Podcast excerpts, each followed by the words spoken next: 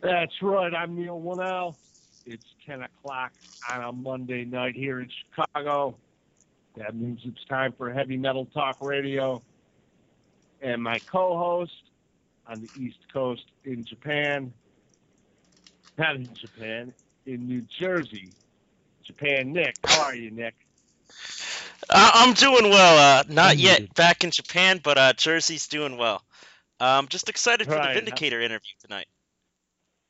Yeah, and, and we got Vic on the line, I believe. So you want to get right into it? Yeah, no, patch I'll, in. I'll wait till I'm, I'm Okay. queued. I'm sorry. How you doing, Vic? Hey, I'm doing pretty good. How about yourself? Good, good. Doing well. Now, Vic, your new album, United We Fall, has been out for a bit over a year. What hmm. kind of perception do you hope that people have taken from it? I mean, I hope that they see a more mature Vindicator, to be honest. And uh, you know, I, I know I'm relaying a lot of uh, political opinions and views and whatnot. Not everybody's into that kind of thing, but you know, I don't know. It was an outlet for me, so I just hope that they they they've recognized that we've grown as a band, and and uh, we're, you know, we're not.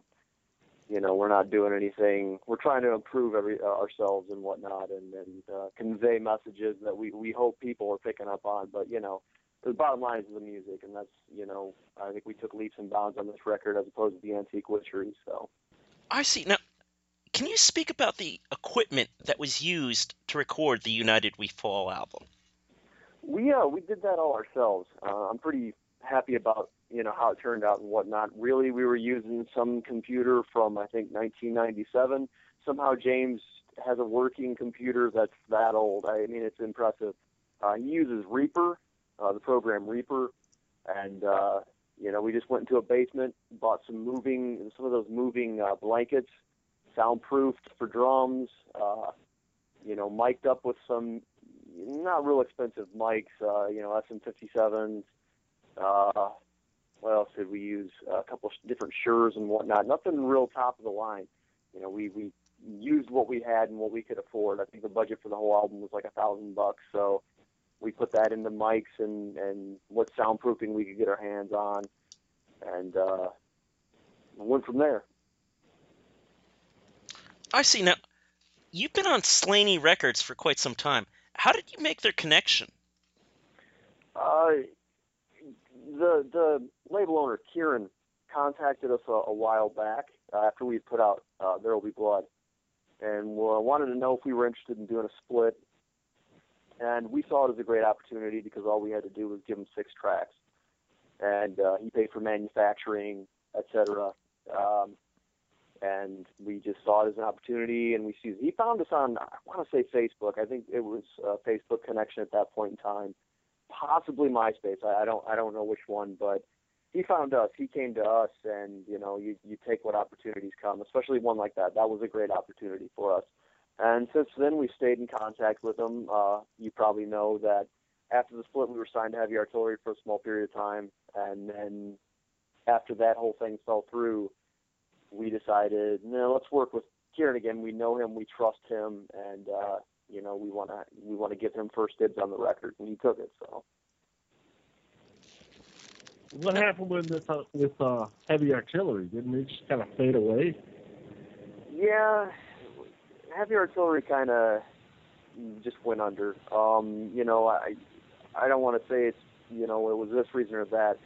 That you know the, the economy's been rough. I know it's one of those things. Oh, the economy, the economy, but it really did uh, with with you know CD sales plummeting and everything else that happened on that label. Maybe a couple of the bands didn't pull their weight or something. I don't know, but I know that financial reasons are the reasons that that whole thing went under. Uh, Punkcore Records was the the the was a mother label or something, and that went under like a year prior to Heavy Artillery going under.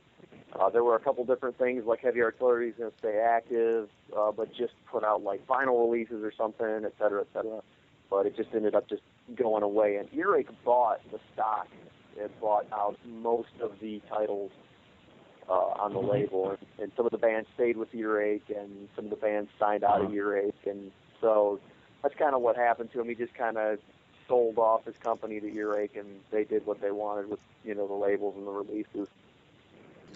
Now, Vic, with your album, what kind of reactions have you gotten from fans that you didn't expect about the album? The new one? Yes. Um, well, I'm on vocals, so that's a big change for our sound. Uh, Marshall was on every release up to that point, our former uh, vocalist, and uh, so you know, people do like my vocals. That was a big concern for me. We actually did a month out in support of the Antique Witcheries, and, and Marshall had quit like right before it. So I had to step in and, and do vocals and stuff, and I was really concerned with, uh, you know, how people were going to take that. I was the band I was in prior to that. I did vocals, and it was kind of like a wishy-washy thing. I, I wasn't real confident in myself, and a lot of people didn't really dig it. But you know, I developed a sound and and a, and uh, a vocal style, and and people seem to to like it. It's a little more melodic than what Marshall does. You know, he's more of a shouter. I try to add a little bit of melody uh, to screaming and shouting. you know, um, so people were people liked that. Um, I you know, there's some different tracks on there. We we we didn't go for a straight up, you know, like uh, old school thrash approach. We we added some different heavy metal and rock and roll elements, and then and stuff that were, you know, maybe a little bit off the wall, but we we liked it and it fit, so we we did it. You know, nothing too extreme, but a couple things here and there. Maybe like uh like say at the end of uh, uh Gears of Fate, uh, we've got kind of like a a synth kind of part you know, most people would, would scoff at that, but it's, uh, we were like, yeah, let's do it. It's just kind of neat, you know, it sounds kind of cool, so we did it. But, uh, I don't know. I, I, I uh, the, the biggest probably thing that I am happy about in this response is, is the vocals, you know. But you see, and that's a double-edged, uh, double-edged sword there too. Because some people absolutely hate the vocals. so some people are more of a fan of the, the very aggressive, you know, there it is. You're, you're not much of a thrash vocalist, and there's no room for this melody. so, yeah, whatever. You, you you can't win them all, I guess. It's, I see the uh, cleaner vocal seems seems to be getting more popular. Yeah, yeah. Um, you, you know, that? like I've, yeah, I mean, like for me, like I don't know, like I, I do like a little bit of melody, it, even if it's it's not even necessarily clean. I don't care if you're screaming or growling or what, but I do like I can't. I don't like the monotony. I don't want you just. I don't like just shouting. And nothing against you know, it's absolutely nothing against Marshall because like you know that he didn't also do that, but his his range was a little smaller. But I mean, dude's got an iron set of lungs, man. He could, man, he could scream with the best of them. And uh, but Mhm. you know, I do like a little melody in what I'm doing, and even maybe a harmony here and there. You know, I was raised in a family like of, of rock musicians and folk musicians and things like that. So, you know, vocal harmonies and melodies are something that has been ingrained in me since day one. So, Uh, yeah, it's cool to have the diversity too within the uh, scene. You know, it kind of sets the bands apart. right, right, right. Vic, divided we stand, united we fall. What is this a reference to? You know, I thought I was being clever there. that's that's really what it is. You know, it's like for me, the whole album's about unity, and I, I really see a disturbing lack of unity in this country. Some some somebody's pitted against somebody at all times.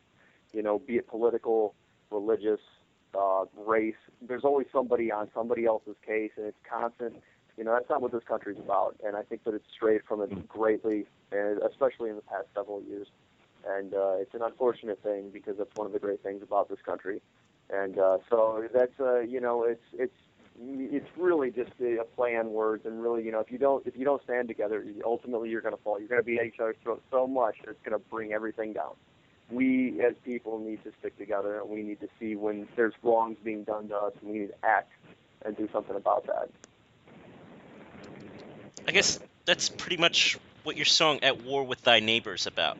hmm Yeah, um, you know that's that's a big deal. Like uh, especially, you know, when it comes to politics, you know, it's. Uh, I, I've had friends get punched in the face because they're they're toting a certain candidate sticker on their car. You know, violence. I mean, are you serious? Like that's what that's what we've come to. Like that's going to change his vote. You assaulting him, you know, and and just it, it's it's out of control. I mean, it's really gotten out of control. So it's definitely not about like it's not about like you know you know, I, that's a play on, on words for loving thy neighbor. You know, it used to be like, you know, now now two people have two different signs in their yards, you know, they're launching scuds from their backyards and throwing Molotov cocktails at each other. You know, so I mean, it's it's ugly. It's an ugly world out there. So that's that's really that's just the, the kind of hammer For your the same song "Hail idea. to the Thief," Mhm. Is that about one person or a number of people? politicians. We can keep we can keep it there. I mean, it, it really doesn't need to be overthought from that. You know, like it's it's you know that's it, there again. It's another play on unity. I was walking down the road one day. Uh, I dropped my car off locally to get it worked on, and I was listening to some rough mixes, and I walked by a uh, one of the small like American flags you can buy like in a 99 cent store. You know, nothing expensive, but still it was covered in gravel and tattered, and it's that's what this country's come to. It was really a shame to see that. I picked it up and I washed it and hung it on a wall. You know, it's it's. I'm not saying I'm some monster patriot or something, but I'm I am saying that, you know, we're all sad characters of what this country used to be, and it's because of politics. That's one of the biggest reasons that people can't get along with each other. You know, and people blame religion and everything else, but really is just it, it's it's a sad thing to see that like these guys that we vote into office, you know, we're paying them top dollar to do nothing for us.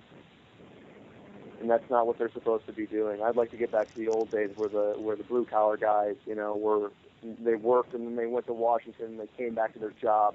Congress used to do that kind of stuff, I believe, if I'm not badly mistaken. And that's that's what it is. We're being robbed of our unity. That's a shame. I mean, like I, I I'm kicking a dead horse. I'm a broken record, but that's that's really what it's about, man. Good. Vic, if you could be president for a year, what five things would you authorize with full power to do so? No, I'm telling you, one of the dumbest things. I mean, this is silly, but I would totally legalize pot. I would. I I don't even do it myself, but I think it's stupid that it's not legal. It's really safer than alcohol, but that's one of the sillier things. Sillier things. I mean, like I don't know. I'm not. I'm not a real expert in politics, but you know, I, I think that certain things could be done better and run better. Uh, you know, I wouldn't know where to start. I really wouldn't know where to start. I mean, being handed this country right now, I would do everything I could for the environment. You know, I really cherish what we have out there, and to see so many corporations and whatnot continue to just abuse the fact that they can spew whatever they want into the air, dump whatever they want into the water, and get a slap on the wrist. That's one of the things I would do. I would work on this country. I wouldn't work on anybody else's country. I would focus on this one. You know, I would focus on education and feeding people who can't, you know, feeding starving people and things like that. And there's a lot going on here that gets ignored so that we can go fight in some land for some reason that nobody knows and nobody cares about. You know what I mean? What can you say about your new single that you just released, uh, I believe, a couple days ago? hmm That was recorded during the United We Fall sessions. Um, we recorded a couple extra tracks. Uh, the first time we've ever done it. Most bands go in a studio and they really do. They cut like a bunch of extra tracks, and then they cherry pick what tracks they like, you know, and then that's what makes the album. Then you've got this buffer of bonus material that can go on, you know, like later releases or EPs. Like in our case, you know, we have enough material for an EP that we just we didn't think fit with the album or something, or, or you know, along those lines. Um, that song was written by uh, my brother and one of our former guitar players. And uh, when Vindicator had taken, we had taken a hiatus for about a year. And during that time period, they had started like kind of a speed metal band, and uh, they they wrote that song. And I always thought it was a great song. And uh, I asked, you know, my brother if he'd be down to record it, and I asked the the former guitar player if he'd mind. He didn't mind and uh, didn't have no words when we got it. It was just basically the riffs and kind of structure.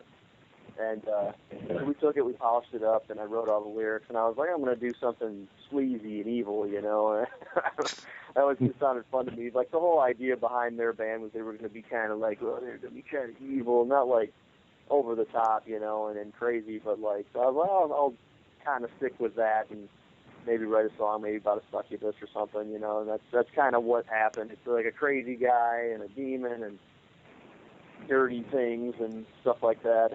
So it was fun for me to write because it's kind of outside the box for me, and and uh, I had a lot of fun recording it too. You know, went in just kind of no holds bar and, and went at it, and that's what we got. It turned out really it turned out really cool. Um, so I, I was I was happy with it. Uh, we we just because a couple of the tracks hadn't actually gotten mixed and uh, engineered and mastered and everything. We kind of if we weren't going to use those tracks, we had decided what tracks we were going to use in the album. We focused on those tracks. So these remaining three or four tracks, they're just kind of waiting to be mixed and finalized and everything else. So it was that we just finally got the the master of that track recently, and it was really cool to hear. We hadn't listened to it in so long, and uh, I, think it turned out really good, and I think the response was really good, and it was a blast for us to make. You know, we're going to slap it on an EP. We hope to have out by the end of the year. Um, the tracks right now are in limbo because something in that computer that from 1997 broke. Luckily, it's nothing of none of the memory stuff. We all the tracks are fine and everything, but it's something like a power. Something's getting fixed on its down right now, so we're happen to, we're hoping to have that uh, ready to go by the end of the year, in time for Christmas. It's probably five or six tracks. Um, couple recut tracks and maybe a cover or something along those lines. Uh, EP will be the same name. It'll be called Sleeping with Evil. It'll have different artwork. Um, and it'll probably be on Stormspell Records. Uh, we, we were in talks with that guy about doing it. So, but uh, we actually intended to keep that track until this EP was released. But we're going on tour tomorrow, and uh, we needed a couple tanks of gas to float us, so we released it early in hopes to attract a couple bucks, and we did. We did pretty well with it, so I'm happy with it. Cool. Now, where What can can people you get it? I'm sorry. Uh, so where where can uh, people get the uh, single? Oh, oh yeah. Um, it's at our Bandcamp. It's vindicator.bandcamp.com. It's currently the only track we have up there. We just opened that for that purpose. Um, and it's uh, it's a pay what you want kind of thing. You know, dollars fine, but some people have given you know more. We were we've been blessed to, to have to know so many good people uh, to help support us. And uh, I mean, I think it's worth a buck. You know, it's just a dollar. I mean, even in this day and age, a dollar still isn't that much. But I mean, I guess for some people it is. But for most people on the internet surfing around looking for a tune, you know, you have perfect opportunity to listen to it before you buy it. You know, if you don't want it, you know, I got to buy it. You know, so. All right. Cool. Can you speak about any of the other songs on this upcoming EP? Um, yeah, we got a, uh, you know, silly enough, I, I uh, another song I didn't make the cut was a song I wrote about Casey Jones from the Teenage Mutant Ninja Turtles. That's my era, you know, so I love that stuff. And I wrote a song called Hockey Stick Vengeance about Casey Jones because he's badass, you know, he wears a hockey mask and beats people up with golf clubs and hockey sticks. I mean, bad guys, you know, naturally, not no, nobody good, you know, and got a crush on April O'Neil and all that good stuff. But uh, that's really what that song's about. It turned out really cool, actually. Like it, it sounds like a silly title. I think it's got kind of a razor feel. Um, and we released, we did a Kickstarter a while back to help us get some merch. And one of the bonuses was a single.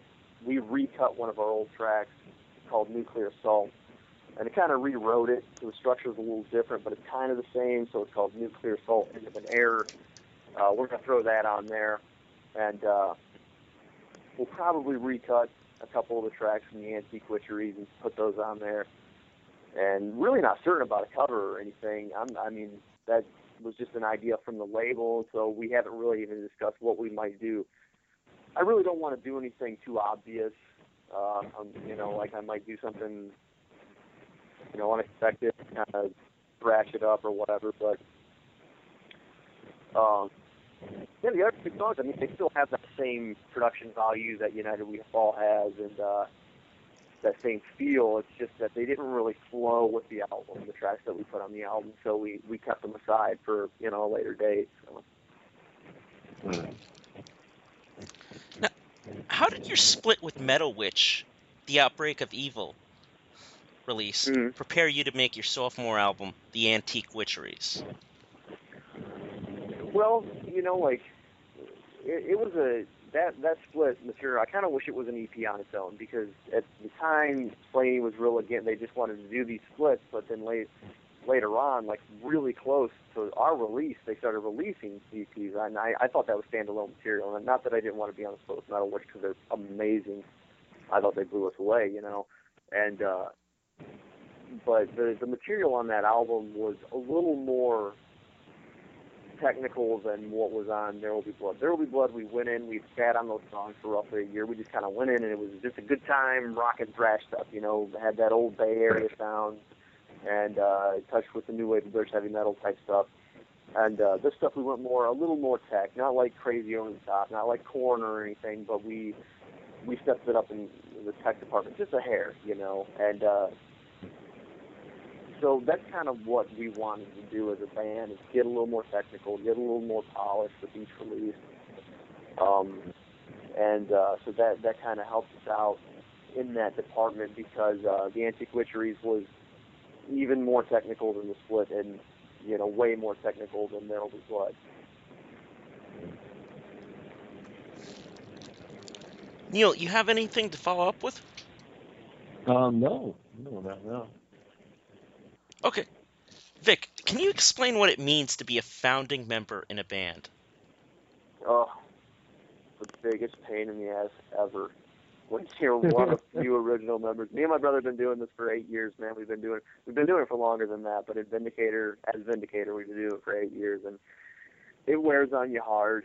Uh you get a little more satisfaction out of like, yeah, I've been doing this for this long, you know. It's like I can't say that about anything else, you know, in my life but I, I can say that I've been doing Vindicator for eight years, and uh, you know, so well, I, I guess you know, I, the only other sex, or, uh, successful relationship that I've had is with my wife. You know what I mean? Like, so I got my wife and my band. Those two things are the longest running things in my life. You know, and uh, uh-huh. I I don't know, like it you know, it, it depends. It depends on on you know who the band is to be a founding member. In our band, you know, I've, my wife and I have handled the majority of the responsibilities that this band has taken on, and that can be a little overbearing at times. You know, it can be kind of difficult. But I mean, like like I said, you can say that you did that. You know, we you know took that weight on our shoulders and then carried it. You know, and and everything. So. And, and it's a it's a special thing you know, to be a founding member and to, to have stuck it out, you know, through thick and thin, and just just done what it what it takes, you know, and you know you get the satisfaction of, of making, you know, calling a lot of the shots, you know, like it's your band, you know, so you can do, you know, you don't want to do that, you don't have to do that, you know, but being the founding member of a band that has longevity, that's that's special to people too. You know, you want to gain a fan base, you can be a crappy band as long as you've been around for a long time. You know what I mean? Like you're gonna have respect because while they're still doing it, you know what I mean. So I don't know. That's it's been it's been a fun ride. It's been a very hard ride uh, sometimes, but sometimes it's been like you know euphorically uh, high. I don't know. It's, it's been there's been moments of euphoria and moments of just crushing lows. So it's an emotional thing being a founding member of band. There you go. That's my closing statement on that. All right looking back on past albums of yours recorded in the studio, do you ever feel hmm. like certain takes of a song came out better than the tracks you put on the album? Certain takes? Yeah, yeah. Like, let's say you make like six or seven takes for a particular song, and let's say you liked one particular take better than what you actually ended up putting on your album. Do you no, feel like that ever happens to you? No, to be honest, because I, I what I, what usually happens with us is at least you know the end or with Be Blood, like I said, we sat on those songs for a while, so we kind of had an idea how they wanted how we wanted them to go. We just go in, we lay our tracks down, and we're done. We don't really. For me, I'm not a lead player, and that might apply more to lead players than say myself. Um, up until recently, you know, like I only had to play the rhythm guitar tracks, and that was it for me, you know, and I was done. So for me, it was just like I did a take and I did it the way it was supposed to be done, and that was that. I never really did. We never really tried any. Well, let's try something different because we never really had the money to spend on the time, you know. Usually, what we were doing in the studio was coming out of our pocket, and it was all hourly. So you get in, you better have those songs ready to go before you get in there. I know for a lead player they'll they'll do several takes, you know, and, and go back and forth between them. Uh, on United We Fall though, I would I would check out different like vocal takes, and and not so much even a full verse or something. It would be like so much as like one line. Well, and we would do it right there on the spot, you know. And we at least we we had the luxury of coming back to it the next day and not having to worry about paying someone. We could listen to, you know, well I like I like how I said that right there, and then this. So only up till recently did I have to worry about like doing different takes. And my brother's kind of the same way on drums. You know, he'll do something, and you know, if it is if, if it's the idea that he had originally, he usually sticks with it. You know, usually that's your best idea, anyways. The first one you come up with, you start trying to change it too much, and then it's gonna start losing that that magic that it had. Um, so he's kind of the same way. Something that we'll do though is like later on down the road, live the song might evolve a little bit from the track that was recorded. We might add a palm mute here, and I don't feel bad about doing that stuff. Like we should have done that on the record because a live show should have special different stuff. You shouldn't. You, you're not going to a live show to listen to a CD. You know, the guys in Dream Theater they are amazing, but that's all you're getting when you go there. You're getting them playing. You're getting a CD. You know, I mean, you might as well stay home and listen to the CD. exactly, and save yourself some money. But I mean, some people are, and it's nothing against those guys because those guys are eight million times better than every musician I've ever played with. But I mean, you know, I like to I like to add a little bit of live energy to my shows, and I like to add a little bit of variation. So we might like add a little palm mute here, or do a little lick here that wasn't actually recorded. So for us, it's not regretted different takes. It's a fresh like, man, we can do this here and it's cool and it's cool to do live, but we're not disappointed we didn't do it on a record. After recording sessions have ended, what is your biggest fear? After they've ended, usually, yes. well, with There Will Be Blood, it was the artwork.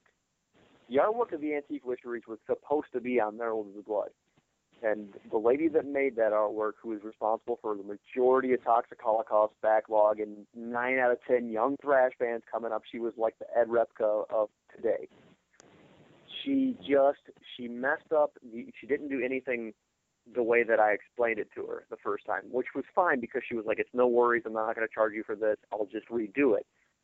Well, then it came right down to the wire. We needed those records done on a certain day and she couldn't get it mailed to us. We had to make a different record or a different album cover, which I'm glad it turned out the way it did because it's real Exciter-esque, and I, I I wouldn't have it any other way.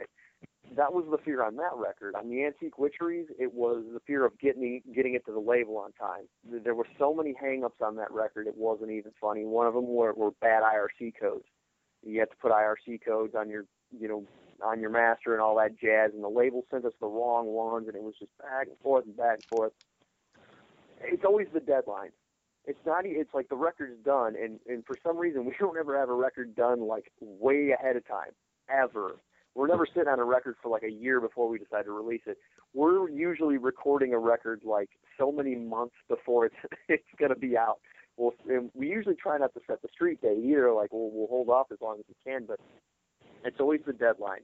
That's my fear after the record's done because after the record is done, there's still these things that have to be done to it, like all these linear, linear notes or maybe artwork or some kind of code or, you know, now we got to mix it. You know, for me, that's it's I'm done recording, but there's still like mixing and mastering and et cetera, et cetera. You know, and uh, the last time it was our lead player is, is the one who engineered the record and he mixed it and he went on a vacation. Well, he wouldn't go on a vacation, but he went back home to California for a little while and he came back with a fresh set of ears, but he like stayed up for like three days straight working on it, and he was a little delirious, you know. So there were like these real little minute things that like I was at work and he was going to get it mastered, and I showed up right as soon as I could after work, and I'm listening to this this master, and there's like little things here and there that are just they're just maybe no one could hear them, but I could hear them, and they were just stabbing my ears, you know, just burning them. And the session was the mastering session was pretty much we he had been there for too long, let's just say. And uh, I'm going, no, this is not right. This is not right.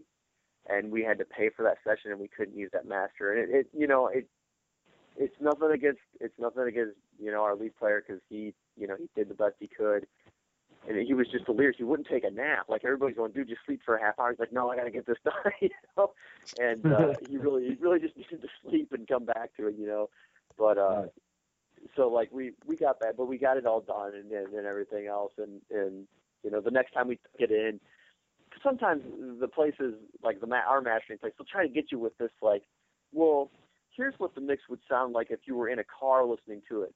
here's what the mix would sound like if you were, and we like, we don't need to hear that. Just master this thing so that all the levels are the same. That's really all we're going for. Make sure mm-hmm. no songs are quieter than the other ones. You know, there's because they don't really, you know, when you're recording these days, you don't have to do a whole lot post production. Like, you know, it's it's pretty much mastered while you're recording. I mean, we did all that stuff ourselves. You know, this is set where we want. You know, there wasn't like a whole bunch of EQing done uh, in post production, so you know, you just go in to make sure, okay, this song's a little quieter, so we're going to make sure that it's the same level as the song before it, you know, and make sure there's nothing weird. But uh, that was that was kind of harrowing. It was like, oh my gosh, that was way too much money we just spent on nothing. but that uh, that happens to every band too. There's little things like that, but there really is. There's always something. There's always something, you know, with with after something's done with a record. At least you know, if there, I guess if, if if you were good enough or smart enough or had enough songs that you could do it like a year in advance, or like say you go into the studio and you cut like 20 tracks and you only release 10, and then next year you're going to release another 10, it probably wouldn't be as stressful. You know what I mean? For me, it's always the deadline. For me, it's every single time it's the deadline. We're always like trying to plan these, you know, maybe a little tour or something in support of the album. It's like, are we going to get these things on time? You know what I mean? Something like that. So it's nothing. It's I don't ever have like fears like, oh, did I sing that song, that line right, and stuff like that. It, it's usually nothing like that. It's always just that deadline and some stupid thing throwing a wrench into it. So that's Mm-hmm. really it for me. Can you explain the tweaking process you need to go through from having your songs composed to getting them ready one by one for placement on the album? you know, the placement that is that's a weird thing. Like I've never really gotten real deep about the placement of, of songs on my records. You know, it's like I, I don't know, like I kind of let's put this one up here. It's really just an, as much that as simple as that. I think that would be a good one to open with, I think that'd be a good one to end with, and just kind of do whatever in the middle. You know, I've never really had a a, a flow of a record, and, and some records are really good for that. You know, like start to finish, it's just like that was just amazing. You know, but I've never, I can't, I haven't figured that out yet the uh, the magic and and track track to track, you know how smooth that can be. Um, I I don't know, like uh, you know we write how we do it is we just we write a riff, we write a song, we jam on it for a little while, and uh, when we're cool with how something sounds, I mean it really doesn't leave the our, our jam spot until it's we feel like it's ready to go. So but we never have an idea of like this would be great before this song. So it's usually just when the songs are done, we don't do them in any particular order. It's just like I've got all the lyrics done for this one, so let's do that. And uh, you know, once we're done with them, it's like it's more of a feel thing, and maybe it's like that for other bands too. But for for me and and and uh, James, when we were working on it, it was a feel thing. It was like this this feels good here. This seems right here. You know, blah blah blah. Was there? You know, we don't want to do like a a fade out, a fade in, and it's you know like back to back tracks. We watch out for stuff like that, or two fade outs in a row, or two where the song ends like this. You know, we kind of try to pay attention to the, small details like that, where you know if it's like, uh, well, this one stops, this this song stops abruptly, and, and the next track stops abruptly. Maybe we should put like a fade out in between those. You know, we we look for stuff like that, but. Oh, there's really no, there's really no too much tweaking in, in, in sense of you know like we have an idea of how it's going to go track to track. It's just sort of a chaotic mess, and what and what you get is what you get.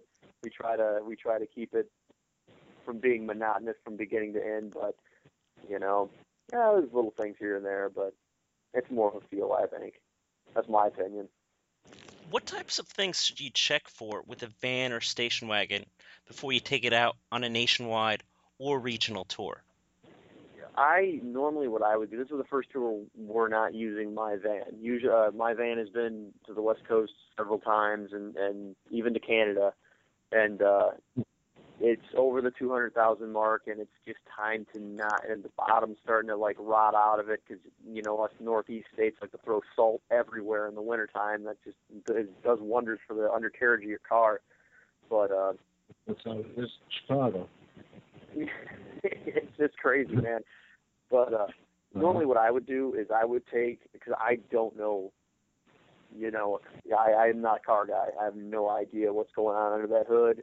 I just know sometimes you need to get an oil change and you've got to fill up with gas or it's not going to move. So I'll take it to uh, you know a guy, a mechanic that I know, and I have him check it. And I let him know, you know, this is what I'm doing. Please look for anything that might give me problems. He'll give me a list. I have that stuff fixed. That's that's what I do. It's the safest thing to do. Unless you know what you're doing, you know, make sure that you're getting an oil change, and you know, make sure that everything's topped off and all your shit's running right. You know, your belts and, and everything else here and there.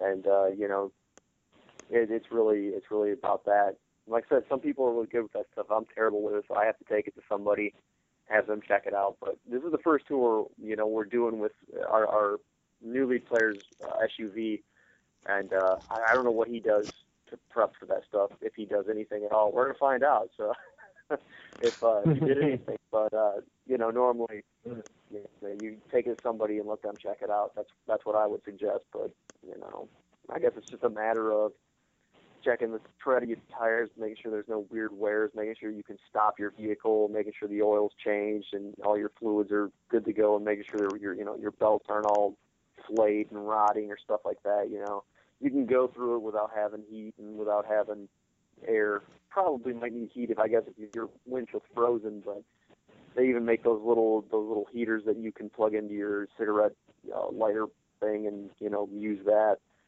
uh, but if your heater's out, but uh, you know you can get by with with without a lot of the dumb stuff. You just want to make sure that thing's going to get you to where you're going, and you can brake and that you can go and it's going to start every day. Right. We've had our fair share of breakdowns with that van. You know, it's it's not a fun thing to experience. It's, it's you know, stranger in a strange land. It's very uncomfortable. You know, we've had uh, I want to say alternator go once, and then electrical issues, and had to replace a rear end on it. And, things like that. So I mean, it's uh, that is your that is your vessel, that is your your your vehicle. You know, you're not going to get to where you're going if it's not running properly. So take care of it. You know. Can you explain what a typical promotional campaign is like for an album? Well, it's pretty short and weak if you don't have any money. That's for sure. you can only do what you can do on every social network, and even those are tightening their grip to squeeze every penny out of an artist that they can. Uh, you know, you you can batter people's brains out, or you can just do what you can do. You know, me, I, I have so much going on in my personal life that it's difficult for me to stay on top of social networking. If you don't have somebody like, if if you have a label, chances are they have great PR people. That's one of the bonuses of being signed and that they're going to have ins at every news outlet, you know, every metal outlet, every metal publication. They just send out a thing, and there it is, you know. And even if it's not in, in print, it's going to make it online. And uh, for for a band like us who doesn't have a lot of money, we might, you know, try to promote it here and there, you know, via our contacts that we've made over the years. And uh, maybe we'll put a little money into promote, promotion online, you know, which is unfortunate. But you know, when you post something like a you post a track or a picture on Facebook, it's very tiny fraction of the amount of people that like your page see what you posted, unless you pay for it. And even there, you're you're getting capped each time. You know, you you hit your limit, give us more money, or that's it. And it's like that with everything, even like Reverb Nation. You know, you want you want to promote a show, it's going to cost you. You know, but so I mean, it takes money to make money, and if you don't have any money to put in promotion, it's going to be a while before you move albums. It's a really sad thing. But if you're you're real fly at it, I know a couple people who are just PR machines who don't put a lot of money into it. If you're able to just sit there and be on in chat rooms and be on forums and just hammer it and maybe spend a little money here and there, I mean, it, it's going to go it's going to go far. You know, it's going to do you real well. And hype, I'm telling you what, hype does make a difference when it comes to an album. You can hype if you can hype it up, you're going to get way more sales than if the album's solid and you just not get enough, you know, PR into it. Uh, promotion's a key thing in a new album, and when you just don't have a when you don't have the cash, it's just it's tough to spread. I want to say that when the new album came out, I'm not going to name the band that I'm going to compare ourselves to, but when the new album came out, I want to say we have a handful of reviews, and they're all very good reviews. I'm so happy with them. There isn't a bad one among them. They're either good or extremely good. We we haven't had that as a band yet, but there's only a handful of them. And Band B put out an album and has hundreds of reviews. and not all of them are good, but they're still they're still there in your face. There's no bad publicity. You know, if your name's out there, people are still going to check it out, even if they even if they're laughing at you beforehand, even if they think you suck beforehand, they're still going to check you out. Yeah. You know, there's a good chance of that. So there's there's a lot of work in promotion Okay. Now, in front of a computer. It's going to hurt. Yeah. It's going to hurt your album sales. How uh, how does the label help with that? Do they help you out with promotions?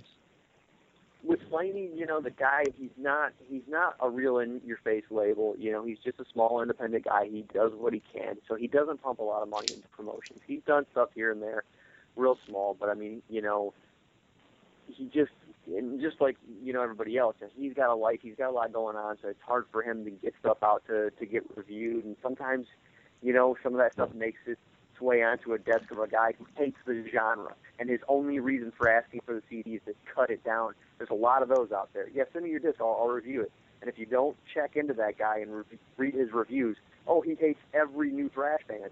I probably shouldn't send him this disc. because It's going to get a bad review. You know what I mean? And uh, you know, so Right. th- that happens a lot more than it doesn't. And you know, the Slaney does what they can. You know, but it's Right. it's not a whole lot. You know. what are some of the difficulties involved in setting up and playing a background show? Or like a backyard show? Oh, oh. Well, you know, to be honest, we- haven't played a whole lot of house shows. and They're usually for us. We don't set them up. We've never set up a house show. Usually, you know, we'll contact somebody and they they'll deal with the, that end of it. Um, I, I would imagine like there's always that fear that you know your your neighbors get pissed, yeah, they're they're gonna call the cops or something. I uh, my brother's in a his own. He's got his own band. He's got his own like kind of doom heavy band that he's in, and they played their first show uh, last Saturday. It was a garage show, and these houses are very close together. And it was you know it wasn't real late, but the show started at nine, ended at ten, and I couldn't believe that cop didn't show up. I guess that the, the drummer went door to door and let you know his neighbors know what was going on. And I guess they were cool with it, but usually stuff like that doesn't fly.